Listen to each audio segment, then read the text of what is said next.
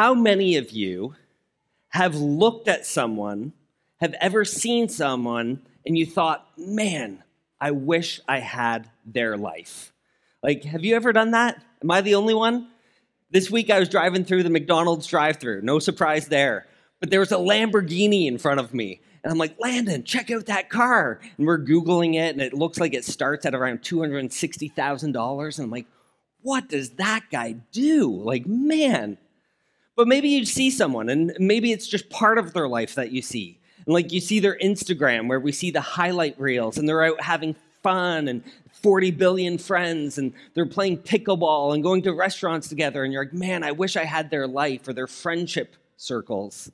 Or maybe it's someone that has a career that they've studied for, and now they're doing it because you studied for something and you're not even in that line of field that you line of work that you thought you'd be in like i started off going to accounting and i'm like okay i'm going to be an accountant. I'm going to bring in the big bucks and now i'm in ministry still bringing in the big bucks.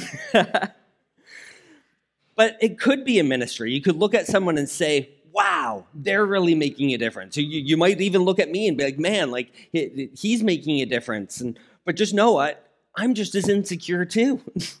or it might be their family. They all come into church together and they just look perfect. They have the perfect Christmas cards. And meanwhile, we've been fighting in the car, and our last Christmas photos, we're just praying that it's not, we're strangling each other. It's like, okay, I hope they have smiles on their faces.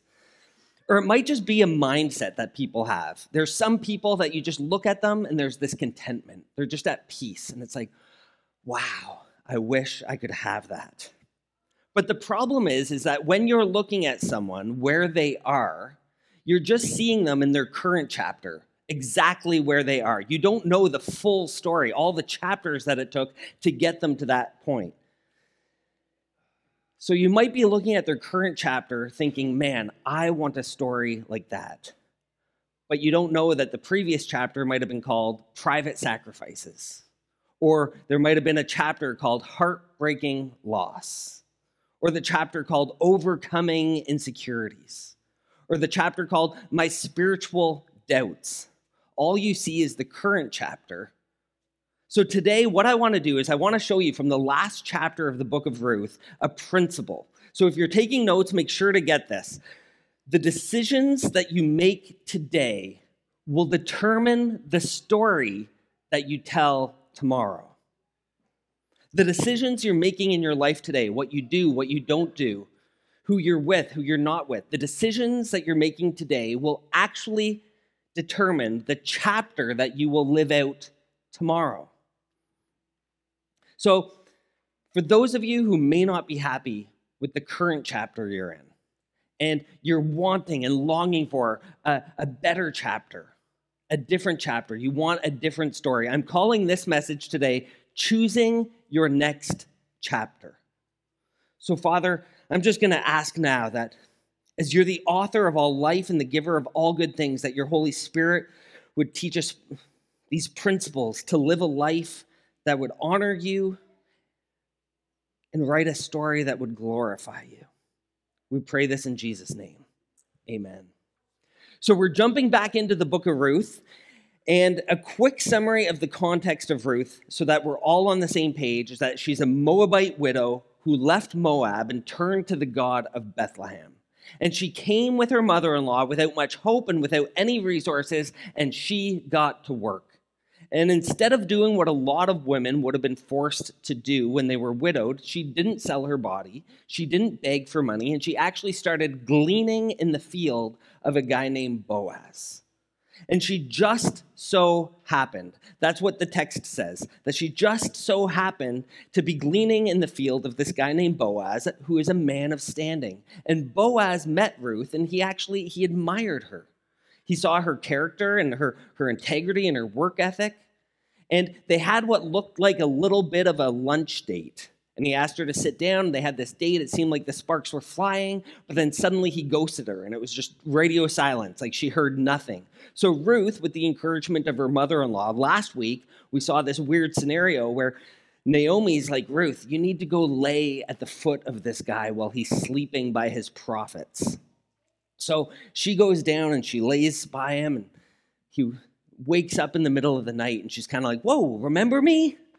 And I don't know why that all went down the way it did. That was such a cultural thing. But what I do know is that she was at the foot of his bed and she almost like kind of proposed to him, or at least asked him to propose. And it's kind of something that, like, will you be my guardian redeemer?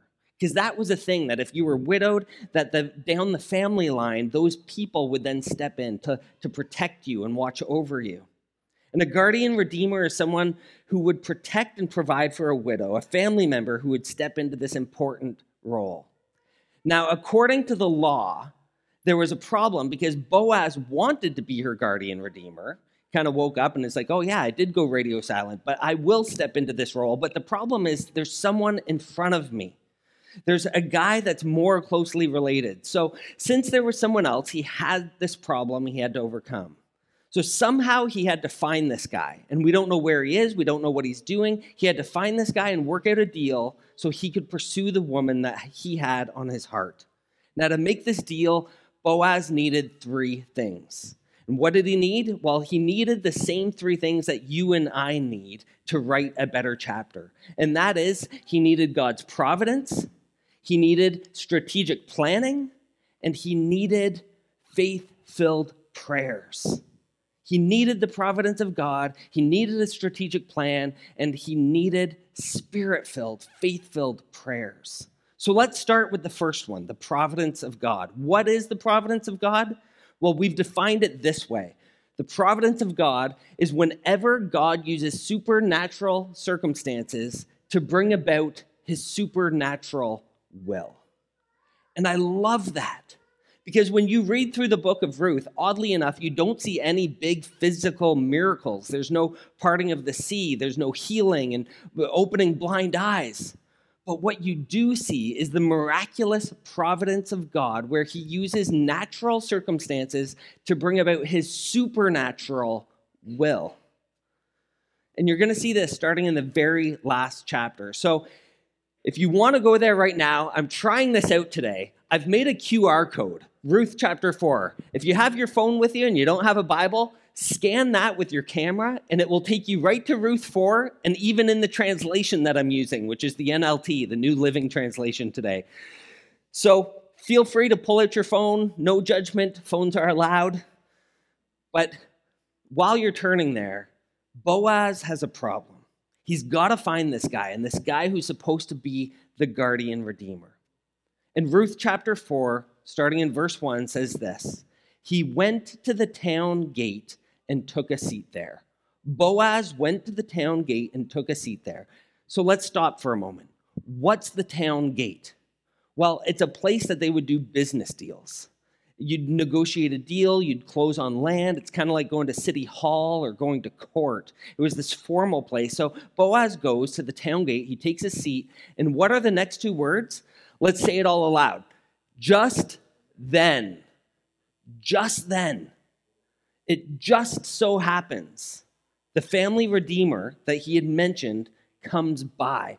It just so happens that the providence of God was working through natural circumstances to bring about his supernatural will.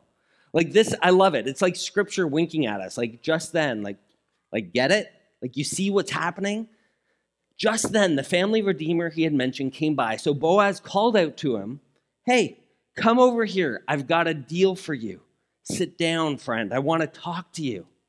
Now, the word here for friend is a very, very generous translation of the real word that comes from the Hebrew language. In Hebrew, this word translated for friend is actually an idiom that's used only twice in the Bible. And what it literally means is it means a muted name. A muted name. So a very, very literal translation could be, hey, Mr. No Name. Like he's not given a name. And that's what it is. Hey, Mr. No Name. That's what we see in the text. Come over here. And we're going to discover that the author of the book of Ruth, Samuel, doesn't include this guy's name. And I'll tell you probably why he didn't include it in a few minutes. So, when did Mr. No Name show up? The text says, just then. Just then he showed up. He just so happened to show up. Did Boaz get lucky? Was it a coincidence? Or was this God using his natural circumstances to bring about his supernatural will? So Mr. No Name just so happens to show up by the providence of God at the exact right time in the exact right circumstances. So, what do you need for a better chapter? You need the providence of God. So, I'll show you how this is spelled in the Hebrew language. This is Hashgacha Pratis. Now, in Hebrew, that word at the top that's written in Hebrew, you actually read from right to left. So obviously, in our English language, we read left to right. But this is the word for the providence of God. And when we read Hebrew, we have to read it backwards. And I would say it's very similar with the providence of God. The providence of God is like reading Hebrew, it's best understood when read backwards. It's kind of like the saying, hindsight is 2020. If you want to see the providential power of God, it's best when you look where you are and when you look backwards to see how God used natural circumstances to bring about his supernatural will in your life. And I'll give you some very personal examples of my own. Most of you are familiar with my testimony and my upbringing, born and raised in a Christian home, which I'm so thankful for. Decided to go into accounting and I passed every course except accounting. I'm like, oh man, what do I do with that? It's not looking good. So then a bunch of friends were going to Bible college, and I thought, well, I could do a one year Bible certificate. Like, what's the harm in that?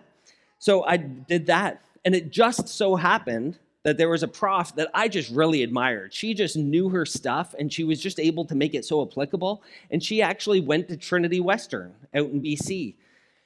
And after that year of Bible college, I left my faith behind.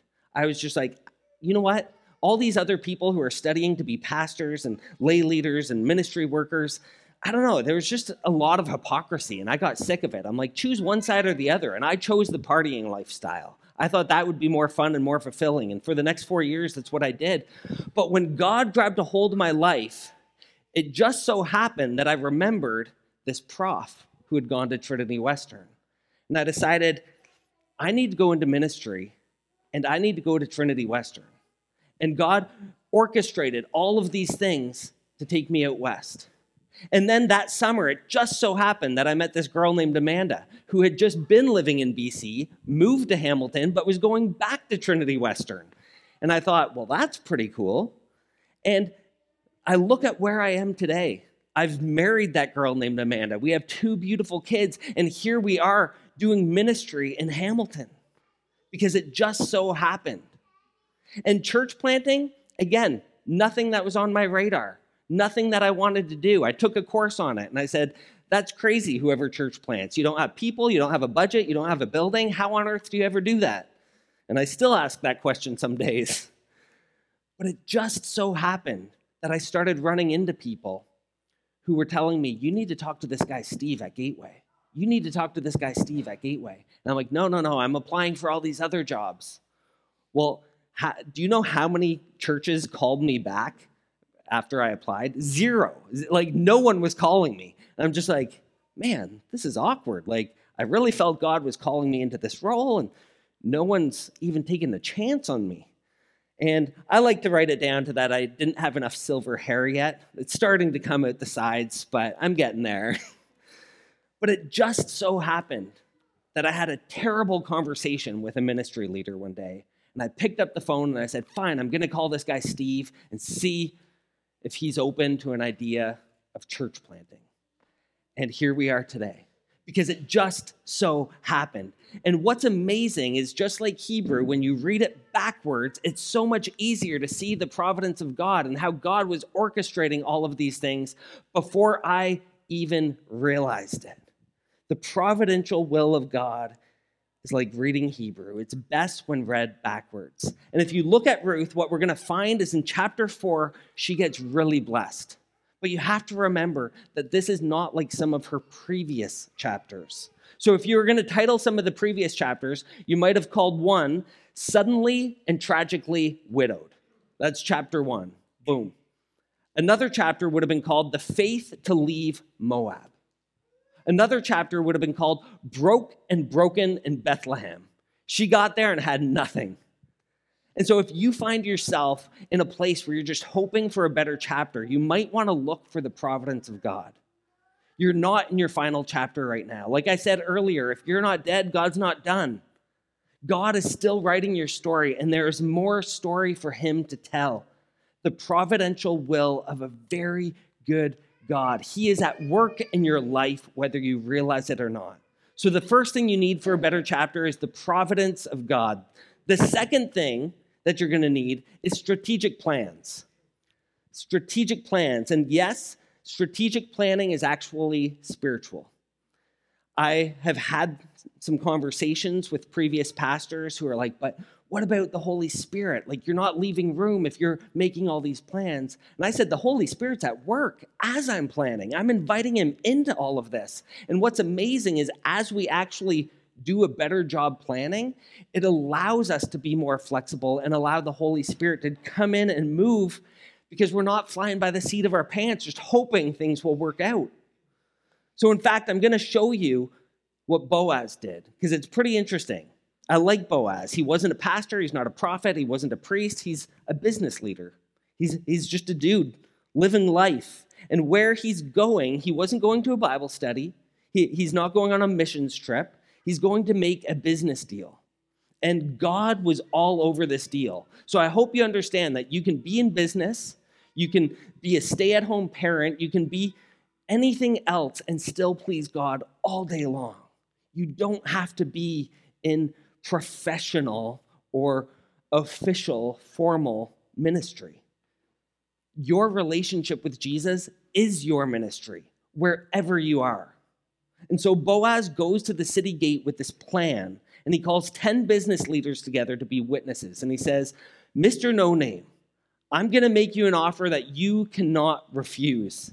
And so, if you want this land, here's what you need to do. And here's what the text says If you want the land, then buy it here in the presence of these witnesses. But if you don't want the land, let me know right away because I'm next in line to redeem it. And the guy said, All right, basically, okay, if you want to sell me this land for pennies on the dollar, I'll do it. But then Boaz says, Oh, yeah, there's one more thing I forgot. He's working his strategic plan here. And he says, I forgot to tell you. Of course, your purchase of the land from Naomi also requires that you marry Ruth, the Moabite widow. That way, she could have children who will carry on her husband's name and keep the land in the family. In other words, you got to have babies. You got to give that land that you've spent your money on back to the family. You don't even get to keep it. And suddenly, Mr. No Name kind of pumps on the brakes, like, whoa, whoa, whoa, whoa. Like, this wasn't really the deal that I agreed to. You're telling me this deal comes with a couple of widows? Uh, one's a Moabite and the other's the mother in law. Like, no offense, mother in laws. I love mine, I swear. But Mr. No Name's kind of like, I got to provide for both of them, and I got to pay for the land, and I got to give them the land. What kind of deal is this for me? And so Mr. No Name says this He says, Then I can't redeem it, the family redeemer replied, because this might endanger my own estate. And he says to Boaz, you redeem the land. I can't do it. You see, Mr. No Name was kind of thinking his chapter was titled A Bad Investment. But Boaz is thinking, this chapter for me is called A Legacy Opportunity. And the author looks on and says, I'm not even going to dignify this selfish guy who is more concerned with his own money than any type of ministry in protecting and providing and caring for these women. I'm just going to call that guy Mr. No Name, a muted name. And Boaz is working his plan. And when you look through this story, you see that most people didn't have any kind of a plan. If we go all the way back to chapter one, we have Elimelech, Naomi's husband, and they move off to Moab. But if you remember, Elimelech's name is means my God is king but he didn't have a plan and he wasn't living like God was his king. There was no will. He ended up dying and left his wife high and dry. There was no plan. And then you may remember Ruth's husband, Mahlon. You remember it's him and his brother were named Sick and Tired with the literal translation. He didn't have a plan. And Mr. No Name didn't have a plan. He couldn't see past today. He couldn't see past himself. He had no plan for the future. And that's why I want to remind you that one of the most spiritual things you can do is make a plan. In fact, I love what God's word says in the Old Testament. Proverbs 21, verse 5 says, Good planning and hard work lead to prosperity, but hasty shortcuts lead to poverty. So I want to stay here for just a moment. Good planning. One of the most spiritual things you can do is to create a plan. And God had a plan, and He sent His Son. Good planning and hard work. And we live in a culture today where nobody wants to work hard. My kids are either wanting to become sports players or YouTube stars because it's easier. I'm like, what? but you want to eat? Well, the Bible says if you don't work, you don't eat. There's a reward to hard work. And it was more true back in the day when you literally had to harvest the fields in order to eat. And good planning and hard work leads to a life of blessings and prosperity. Now, this is what scripture says, but I do use the word prosperity carefully. But hastiness and shortcuts leads to poverty. But good planning and hard work lead to a life of blessings and prosperity. So I would ask you this what's your plan? Like, really, like, what's your plan? My father in law asked me that when I was getting to know Amanda. And he always works in five year blocks. What's your plan for five years? What's your plan for 10 years? And I would always say, I don't know. I was kind of just like, I was the guy living by the seat of my pants, flying by the seat of my pants, just hoping for the best kind of figuring out what the, t- the chapter was called once I lived it. But I've realized over time that even though we might plan and work hard, it doesn't necessarily mean everything will go exactly as we plan. Not at all. But I believe we'll be closer to the end result than if we didn't have a plan in the first place. Like, if you want to be closer to Jesus, what's your plan? Like, I know a lot of people who say, Yeah, yeah, I want to, but they, they don't do anything moving them toward that. And then another year goes by and they're in the same exact place, thinking, Oh, but okay, this year I want to be closer to Jesus. So I would ask you this what's your plan? Some of you might say, Well, my marriage is struggling. Well, what's your plan? Get a plan to be in a life group, to do life with others to open up God's word together, to let other people pour into your marriage and relationships, and take a moment to receive what these people are giving. Or it might be going to counseling, or we haven't been able to figure this out on our own, so we're just going to go and get some help from godly wisdom to create a plan to help strengthen our marriage. Or financially, what's your plan? Some of you, the plan's just to survive, and I get it. Right now, that that's like the food banks are on the rise people are coming and they're admitting to the food banks I have a full time job, my wife has a full time job, but we can't afford to put food on our table for the next couple of weeks until payday comes again. A lot of people, we don't necessarily articulate this as a plan, but our plan is to spend more than we make and then just hope somehow it resolves itself in the future. But instead, I think you need to sit down, create a plan, Plan to cut up some credit cards if you need to. Start a, a debt snowball. Sit down, make a budget. And actually, I was hoping to run a budgeting workshop in November, but there's just too much on the go right now. But I am planning one. I've been talking to an accountant from Gateway, and we're planning to run one hopefully mid to end January and into February. So if that's something that's interested, uh, interests you, stay tuned because we do want to have a budgeting workshop. Because it's one thing for me to even say, hey, budget better, without giving you a plan or the tools to do so. But what's your health plan? Like, if we're going to honor God with our health and our bodies, and we want to be able to do more and keep up with our kids, well, then we need to make sure that we're taking care of ourselves. And if all of your friends are stoned 80% of the time, they're all broke and they're far from God, well, maybe you need a different plan when it comes to your inner circle. Because the decisions that you make today determine the story that you'll tell tomorrow. So, what do you need? You need the providence of God, you need a good plan, and Boaz works his plan. He goes and buys the land, and he becomes the guardian redeemer. And verse 10 tells us this And with the land I've acquired Ruth, the Moabite widow of Mahlon to be my wife. This way, she can have a son to carry on the family name of her dead husband and to inherit the family property here in his hometown. And he says to everybody there, You are witnesses of this today. And what he's doing is he's joining his chapter with Ruth's chapter to create God's chapter, what God is doing. We're together through the providence of God, through strategic planning, and we're going to find through powerful, faith filled prayer that God is entering this story and bringing about something more powerful than you can ever imagine. But are you aware of God at work?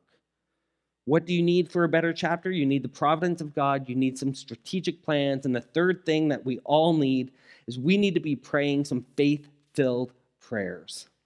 And in fact, as we've gone through the book of Ruth, you may or may not have noticed that prayer is actually all over this book. It's all over it. But almost all of them are very short prayers.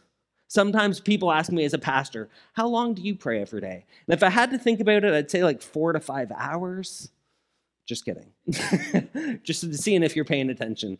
No, it's nowhere near that the truth of the matter is, I don't pray very many long prayers, but there are very few long periods of time that I don't go without praying.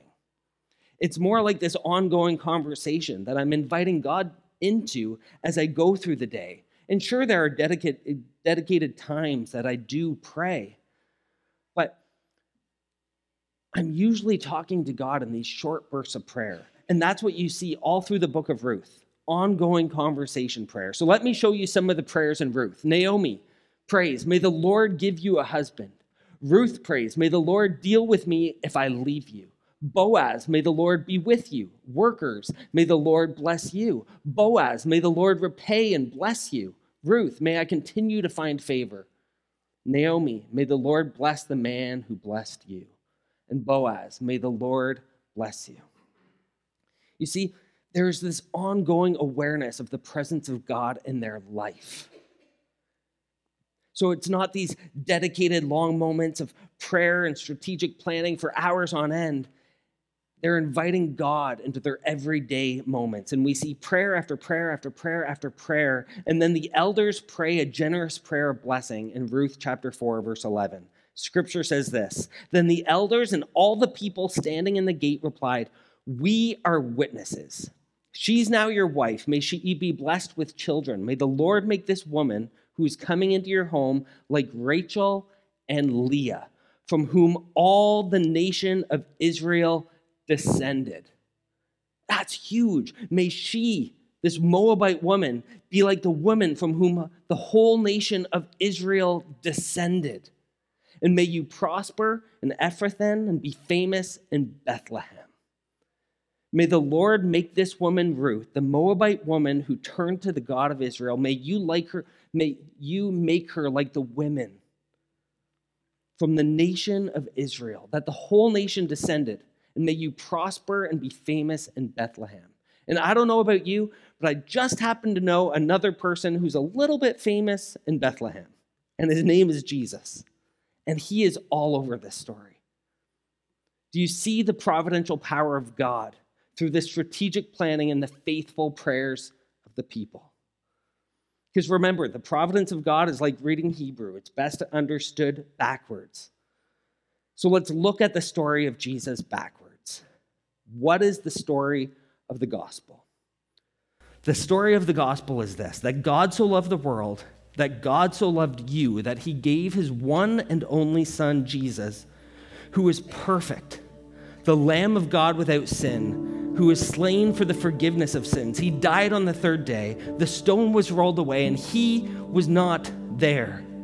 The tomb was empty so that anyone, including you, anyone who calls on the name of Jesus, would be saved. That is the gospel. And it doesn't matter who you are, your sins can be forgiven. But reading backwards, before Jesus died and rose again, he prayed. On the cross, he declared, It is finished. And he prayed, Into your hands I commit my spirit. But before he died, before he rose again, before he prayed that prayer, Jesus was actually fulfilling God's strategic plan. God had a plan the whole time. Scripture tells us this plan. For God saved us and called us to a holy life. He did this not because we deserved it, but because that was God's plan from before the beginning of time to show us His grace and His love and His mercy through Christ Jesus. And reading backwards, we know that Jesus was born without sin. How? He was born from the Virgin Mary. And the providence of God is just like reading Hebrew. When we read Matthew 1:16, it tells us what did Mary do? Mary gave birth to Jesus, who is called the Messiah. And where did that come from? Well, Mary was engaged to Joseph, whose father was Jacob. And if you look at Matthew chapter 1, this is the timeline. You see, Jesus came from Mary and Joseph, who came from Jacob, Matthan, Eleazar, Eliud, Achim, Zadok, who came from Azor, Eliakim, Abiud, Zerubbabel, Shealtiel, Jehoiakim, who came from Josiah, Amon, Manasseh, Hezekiah, Ahaz, Jotham, who came from Uzziah, Jehoram, Jehoshaphat, Asa, Abijah, Rehoboam, Solomon, David, Jesse, and Obed, who came from Ruth and Boaz. You see, when you look backwards, you see the providential will and the plan of a good, good God who is working the whole time, who is working in the good chapters, who's working in the dark chapters. He's working in every single moment, pointing toward the grace, the glory, and the goodness of God. And whatever chapter you're in, God is in it with you. He's still working, He's still there. And in God's providence and through God's plan and through the prayers of the saints for a Savior, God offered salvation, not because we deserve it, but because that was His plan. So if you think about your next chapter, what do you need? The providential power of God? It's like, oh, that's what He was up to. I didn't see it at the time but now I see where God was at work. You need strategic planning. Good planning and hard work leads to blessings and prosperity. And you need a life of dependence on God. Just like, God, I need you. Direct my steps. I'm praying, God. I'm, I'm not walking by sight, I'm walking by faith. Direct my steps. I need your guidance. I need your power. I need your wisdom. And all that together God will help you write your next chapter. And it will be a chapter where He's glorified because He is with you and He is so, so good. So, Father, oh, today, we just ask for your power, your grace, your goodness to do a work in our lives in a way that only you can do. And if there's some of us that we're just in a chapter that we just we weren't in at the moment, we just long for something different. I just pray that even though we may not see you right now, but that we thank you that you are here with us. God, you're even with us in the chapters that we don't understand. So help us to trust you. Help us to see you. Help us to do our own part, to create a plan, to be wise, to be good stewards. And God, ultimately, to depend on you in prayer. So we pray, God, I pray for miracles. I pray for those who are seeking healing, for those who need restoration, provision, emotional peace, miracles in relationships.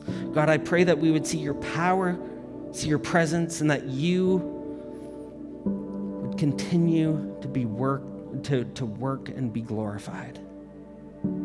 God, we know that you have a plan, and your plan isn't just to make us happy on this earth or to give us a better house. Your plan is for us to know you, to be transformed, to be spiritually at peace, and to have the God kind of life. That's your plan. So, God, if someone's here and they just recognize that they're not walking with you, they don't know you intimately, may they know that they are not here by accident. This is part of your plan. And your plan is for us to say yes to the gift of salvation through Jesus. We can't earn it, we don't deserve it, it's a gift. So today, help us to leave Moab, to leave our life of sin behind and move toward Bethlehem, go toward you, and surrender our lives to you.